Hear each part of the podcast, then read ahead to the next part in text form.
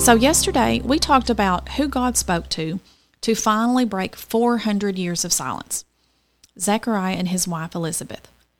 But we also mentioned someone else in yesterday's story another woman who was expecting a child.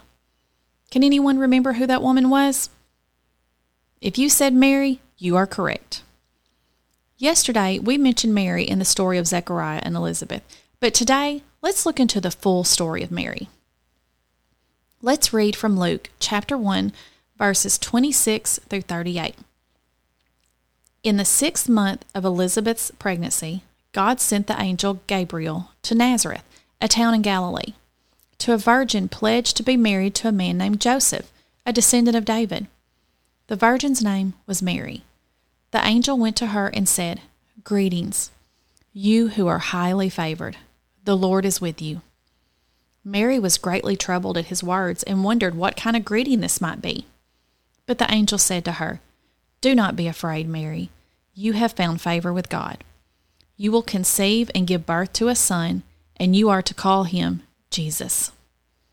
He will be great, and he will be called the Son of the Most High.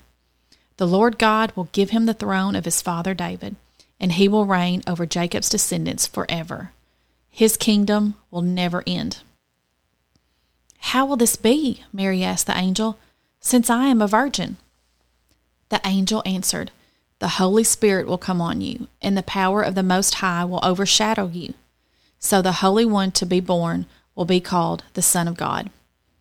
Even Elizabeth, your relative, is going to have a child in her old age and she who was said to be unable to conceive is in her sixth month. For no word from God will ever fail. I am the Lord's servant, Mary answered. May your word to me be fulfilled. Then the angel left her. So Mary was just a young girl who was about to get married to a man named Joseph. When an angel from God appeared to her and let her know she was miraculously going to have a child and that baby was going to be the Messiah that God had promised his people for so many years. God had specifically chosen Mary to be one of the most important people in his grand plan to send his son to save the world from sin.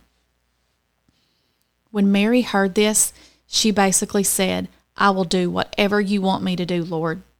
Can you imagine? I don't know if I could have responded as gracefully as Mary did which is probably why God chose her to carry out such an important task. He knew she could handle it and would be honored to do it. Mary is mentioned all throughout Jesus' time on earth, and she is one of the few people who stayed with Jesus right up to the end.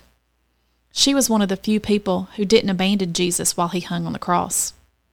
She stayed and watched as her son, but also her Savior, died on the cross for her sins. Mary is a great example to us of what it looks like to be obedient to the calling God places on your life and to have faith that He has a plan and it is good.